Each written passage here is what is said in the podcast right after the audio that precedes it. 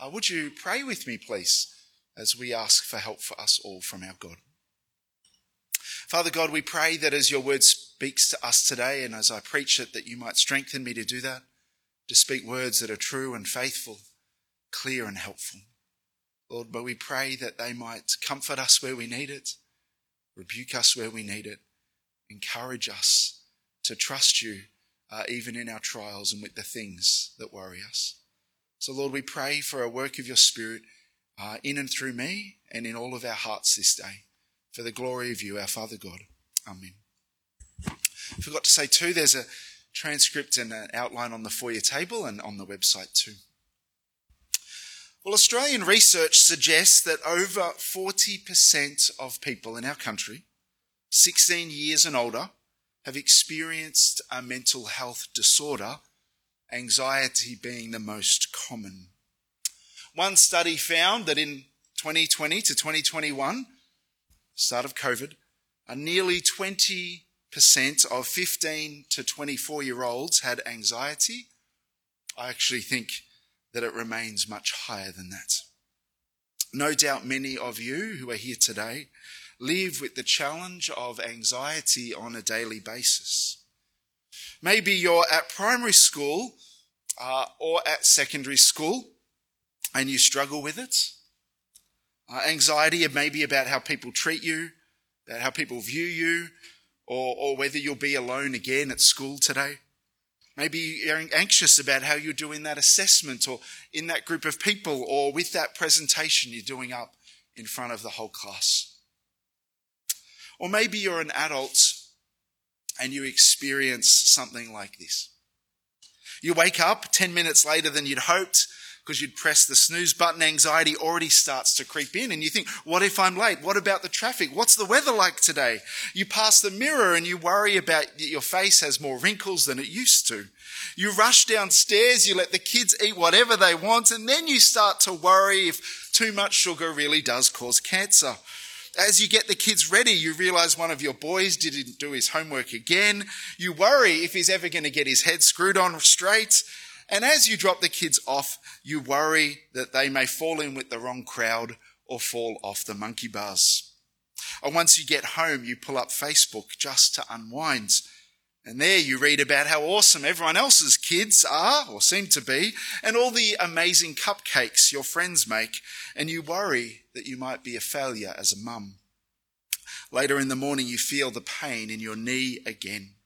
You worry about having to get a knee replacement how much it'll cost. We'll take care of the kids as you are laid up for a month. And then you worry that maybe the pain is actually something else. So you check all the medical websites and, and do your research and you really, you realize that you probably have some untreatable illness uh, that may end in your death. And on it goes. And maybe you know something of what that's like. I think we all worry about one thing or another and to one degree or another. I'm sure that some of you will hear this command today to not worry, and then you will start worrying about your worrying. God wants us to experience joy and peace, not worry. And so I hope that you'll listen closely today. At the end of Philippians chapter 3, we were told of Jesus' return and our resurrection that is coming for all who've trusted in him and that God wants us to live Christ like lives now, imitate godly examples now, while eagerly awaiting our heavenly future, our eternal future. In chapter 4, verse 1, the Apostle Paul had spoken of his love and his care for the Philippian Christians. And now he addresses two women in conflict by name. Christian unity is uh, my first of two points today, and this first point is brief. Verse 2 I urge Euodia and I urge Syntyche to agree in the Lord. The word for urge or, or plead with, it's repeated, it's personalized, it's emphasized, isn't it? But just think, can you imagine being named in a letter like this that is read to the whole church? Euodia, Syntyche were two women we're told, who served with Paul and his team in gospel ministry. So we assume that they are leaders in the church known to all and that their disagreement was in some way a threat to the unity of the whole church. We don't know more details about what they did or what the conflict was. And Paul, though, is not taking sides. He's asking them to agree in the Lord. The, the same, it's actually the same words that were used back in chapter 2, verse 2 for thinking the same way. And it flows from the unity that Paul had called for in chapter 1, verse 27. Gospel unity, it will comes, it will come with humility and considering others' interests before our own. Paul urges Euodia and Syntyche to remember their common bond in the Lord, their, their commitments to live for Him, and that both their names are written in the Lamb's book of life or in the book of life. The end of Revelation it's described as the Lamb's book of life, and it refers to the list of everyone who will believe in Jesus and be given eternal life with God in glory. He is saying, don't divide over your differences, but choose to focus on the unity you have in the gospel, remembering that you will spend joyful eternity together. Maybe there's someone that you are divided from. Maybe it, maybe it was a minor issue that's been blown up into a major issue. I ask, is there someone that God wants you to seek unity with? But sometimes, for reconciliation to occur, we need a mediator, we need a third person to come in and help us. That's true in marriages, it's true in teams, that's true also in the church, church relationships. And we're told, aren't we, that Paul asks this true partner to help these two women reconcile and come to a common mind. We don't know who the true partner was, whether it was Epaphroditus. The Greek for true partner is Syzygus, and maybe that was someone's actual name, or, or it could have been someone else. Paul asks them to help these two divided sisters in Christ. And no doubt, when they focus on rejoicing in Christ, verse 4, and remaining gracious, verse 7, that is gentle, humble, uh, that will help.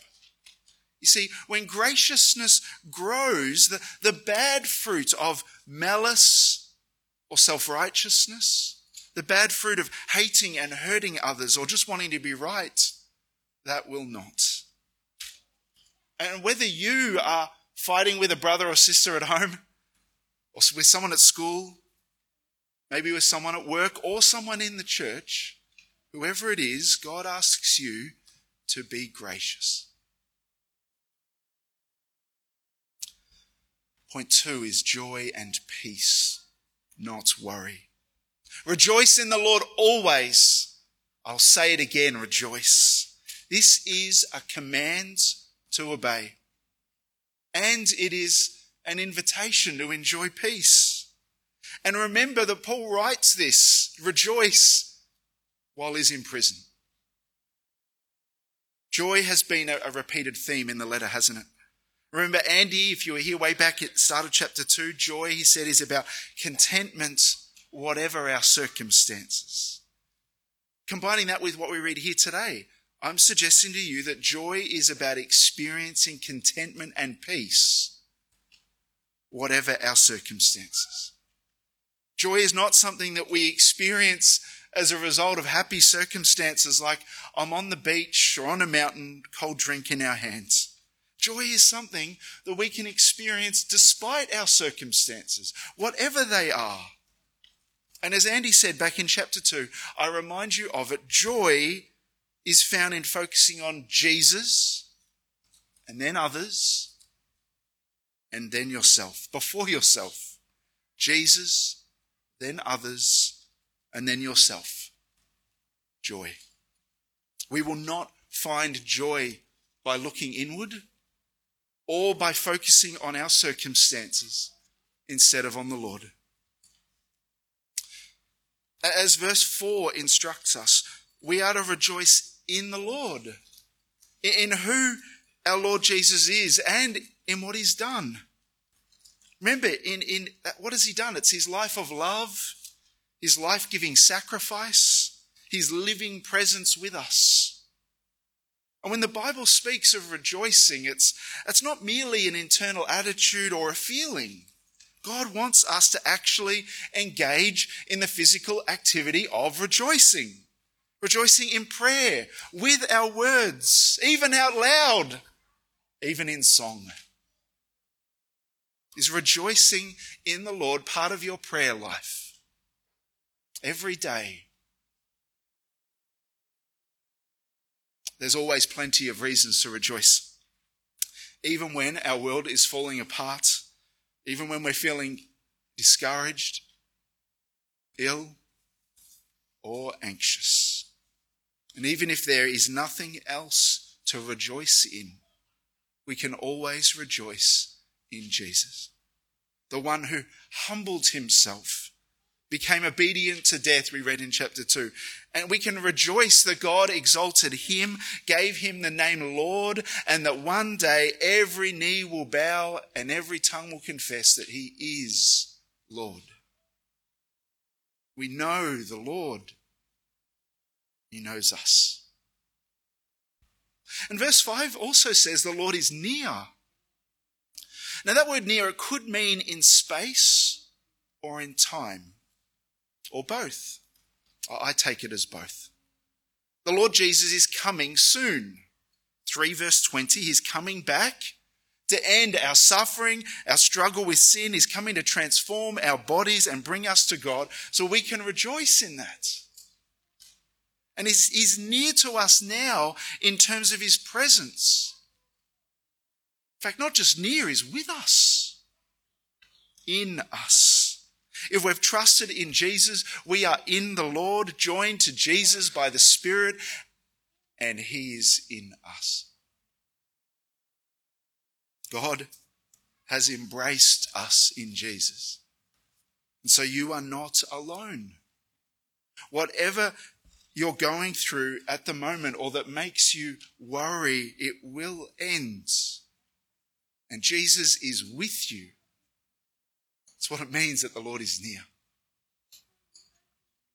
With that context, verse 6 says, Don't worry about anything. Maybe the Philippians, like us, struggled with worry and anxiety. The original Greek word for worry, it can mean anxious or to be troubled with cares. Now remember, we saw in chapter 2 that Paul, Epaphroditus, Timothy, they all experienced anxiety, things that can be described as anxiety, in that they had concern, even deep emotional concerns for others. And so, not all anxiety or worry is sinful.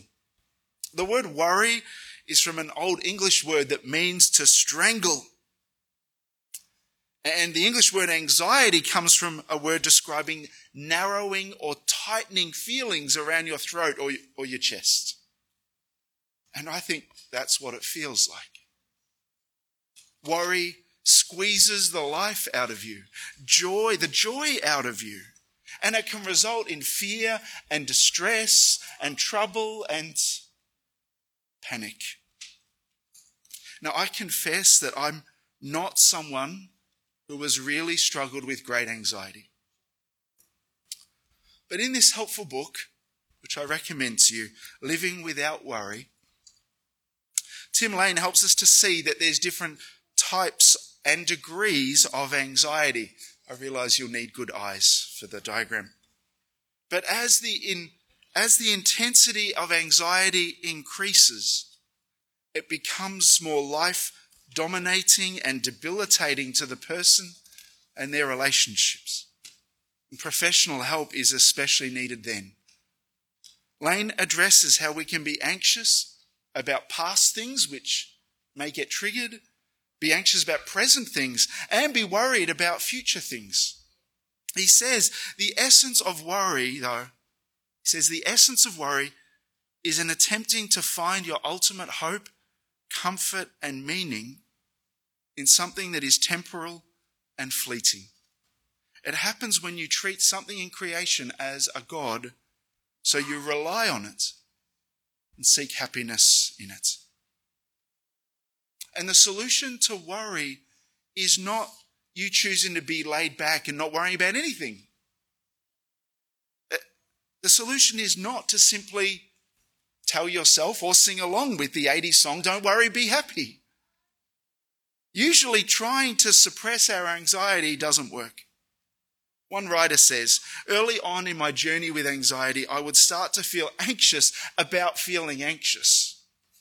And like a wrestler trying to subdue an opponent, I would then try and suppress the anxiety. However, this only made my anxiety worse. It felt like I was wrestling Bruce Banner, who was turning into the Hulk. He found that sometimes not fighting the anxiety, but acknowledging the feelings and then choosing to move forward anyway helped him. I suggest that seeing your doctor, seeing a Christian counselor or psychologist, even being receiving medication can all be things that help. But how do we respond to our anxiety by thinking and living biblically? We respond with prayer. Four different words for prayer are used in verse 6. So when we're becoming anxious or worried, we talk to God about it. We seek His help. We bring our requests and our needs to Him. If you're worried or anxious, God says, pray. And I know that prayer is not an easy practice, especially when you're anxious. It may require choosing to pray even when you don't feel like it. Still, I have spoken to so many Christians over the years who struggle with anxiety and get discouraged that they have prayed lots. They've asked God to help them stop worrying. Ask God to change their desires, their feelings, their circumstances, and nothing changes. I think maybe that's because we forget something else in verse 6. Please notice what verse 6 says. We're to also bring our requests to God with thanksgiving. We need to remember and practice this. How are you going at thanking God often for who He is and what He's done for you?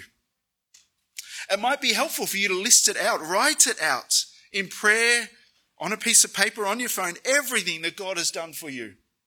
All His material provisions now and in the past, the relationships that are positive and loving that you have, past answers to prayer, and the blessings you have in salvation, all the blessings that are yours in Christ Jesus. You might be helped by going and reading Ephesians chapter 1 and list them out.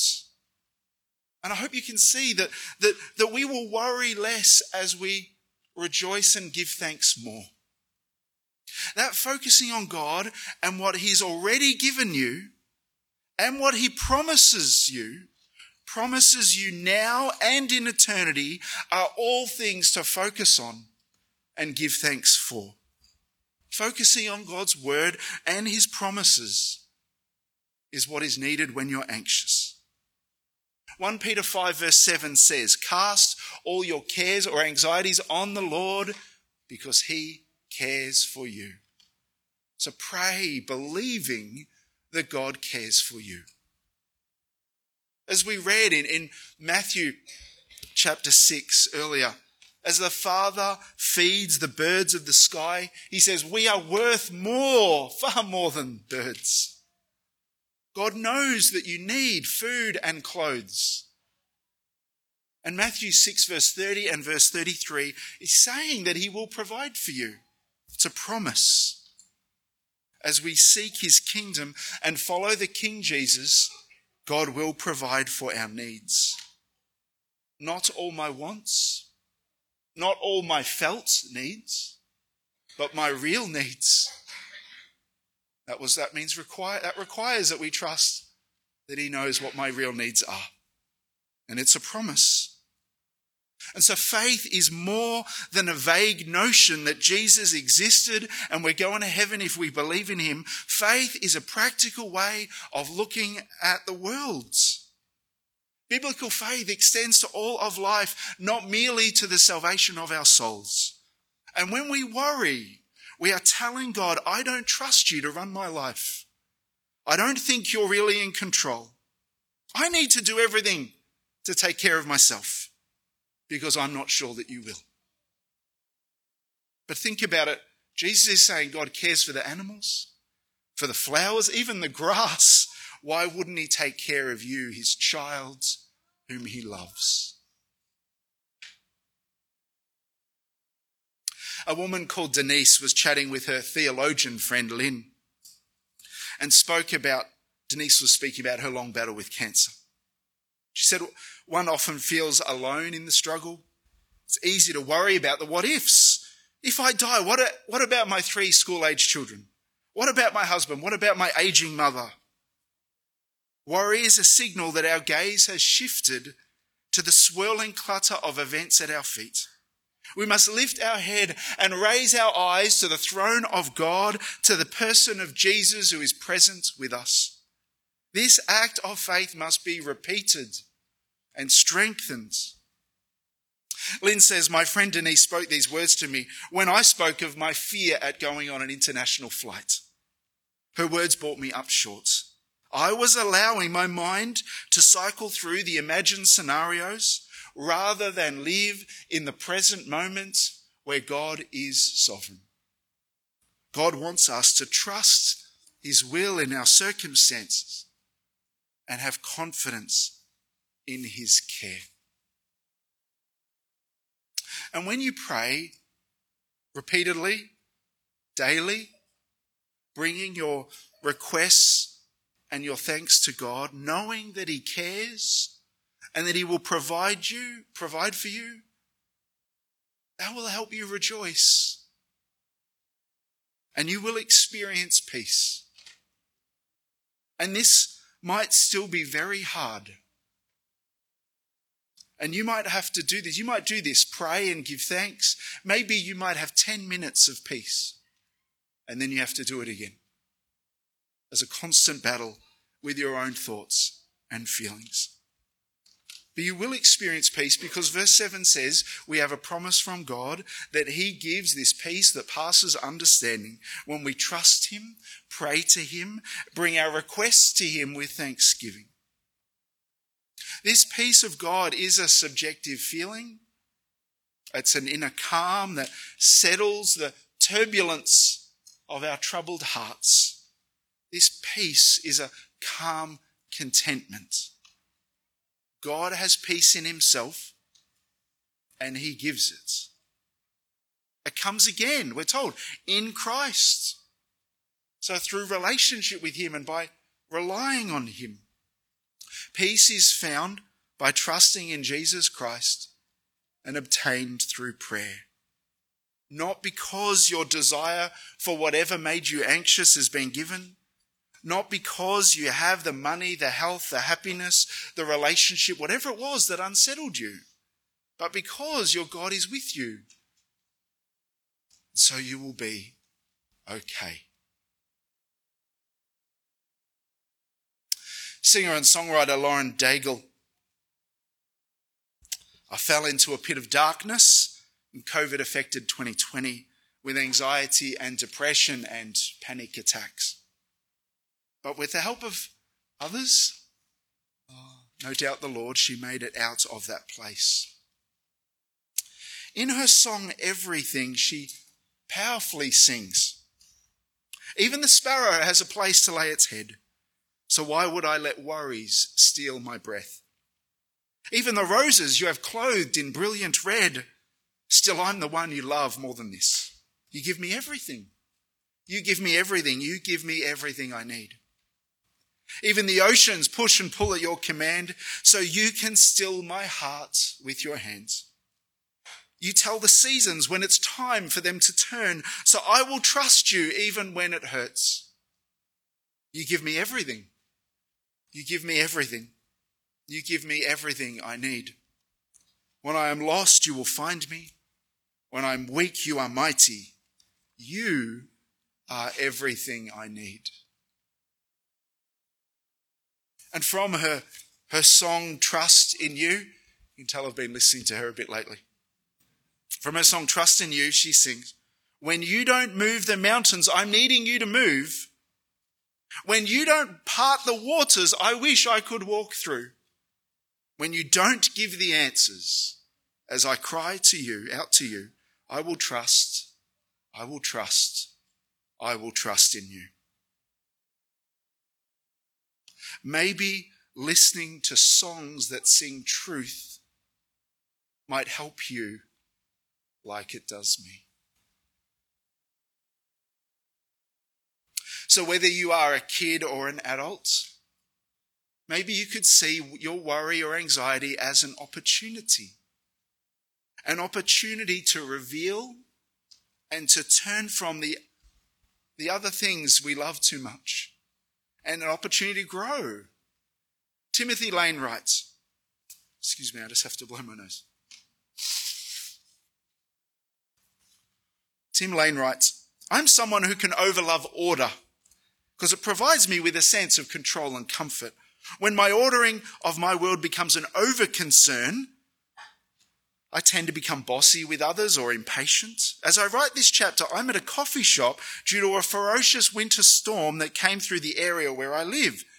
We lost power on Tuesday. It's now Friday. The power's not been restored. I'm living within circumstances that are threatening my ability to control my world. In addition, our house is without heat, threatening my comforts. How will I choose to respond? Will I be indifferent? Let my wife sort the house stuff out and my publisher cope with a missed deadline? Will I be anxious, on edge, and impatient with my family and the power company? Will I focus on my own problems or will I check on and serve my neighbours? To put it concisely, will I love God most? Letting Him be in control and seeking comfort in knowing Him? Or will I overlove having electricity? It's like what Paul goes on to say in Philippians 4, verse 8 and 9. We really do need to be mindful what we focus on and what we choose to think about. We're told there to dwell on whatever's right, true, pure, good, commendable, whatever is morally excellent and praiseworthy, whatever pleases God. We're to think about such things. And those words have links to the Philippians Greco Roman culture and their virtues, but they are still to be seen through a, a Christian worldview. And as we think about this for us, in what you watch online, the movies you watch, the things you read, the things you listen to, are you constantly filling your mind with sex and lust, murder, violence, abuse, greed or shopping, fantasy? If so, your heart and mind, it will be influenced by and it will be pulled toward those things. What we read and watch and listen to matters. It affects our thinking and our desires. And like that, when we focus only on the negative things or the whatever is making us anxious, it won't help us. So we need to focus on what is true and good and what matters to God, don't we? So do you need to change what your mind soaks in. Because verse 9 says, as we think about and live out Paul's teaching, his godly example, he says, The God of peace will be with you. What we think about matters. What, what is it? What does, or what is it that has the potential to make you worry or be anxious? Whatever it is, bring it to the Lord in prayer. This is not a quick fix. I am not saying just pray a prayer, even a faith filled prayer, and anxiety will vanish. God loves dependent, childlike faith that walks hand in hand with Him daily. Change is usually slow, with lots of ups and downs, but you can change. Christian, you can change because you are in Christ. He is with you and in you. your kids can change too. Parents, as you help them with their worries and you help them look to the Lord. We will change as we walk hand in hand with our Father, not just knowing His promises, but, but trusting in them and treasuring them and living by them. So, how can we stop worrying? How can you find peace? Keep bringing your requests to God with thanksgiving. But also look at Jesus. He knows, he sees, he, he cares. He cares for you, Christian. And he will never leave you or forsake you. Let us pray. Father in heaven, we confess so often our, what is our little faith.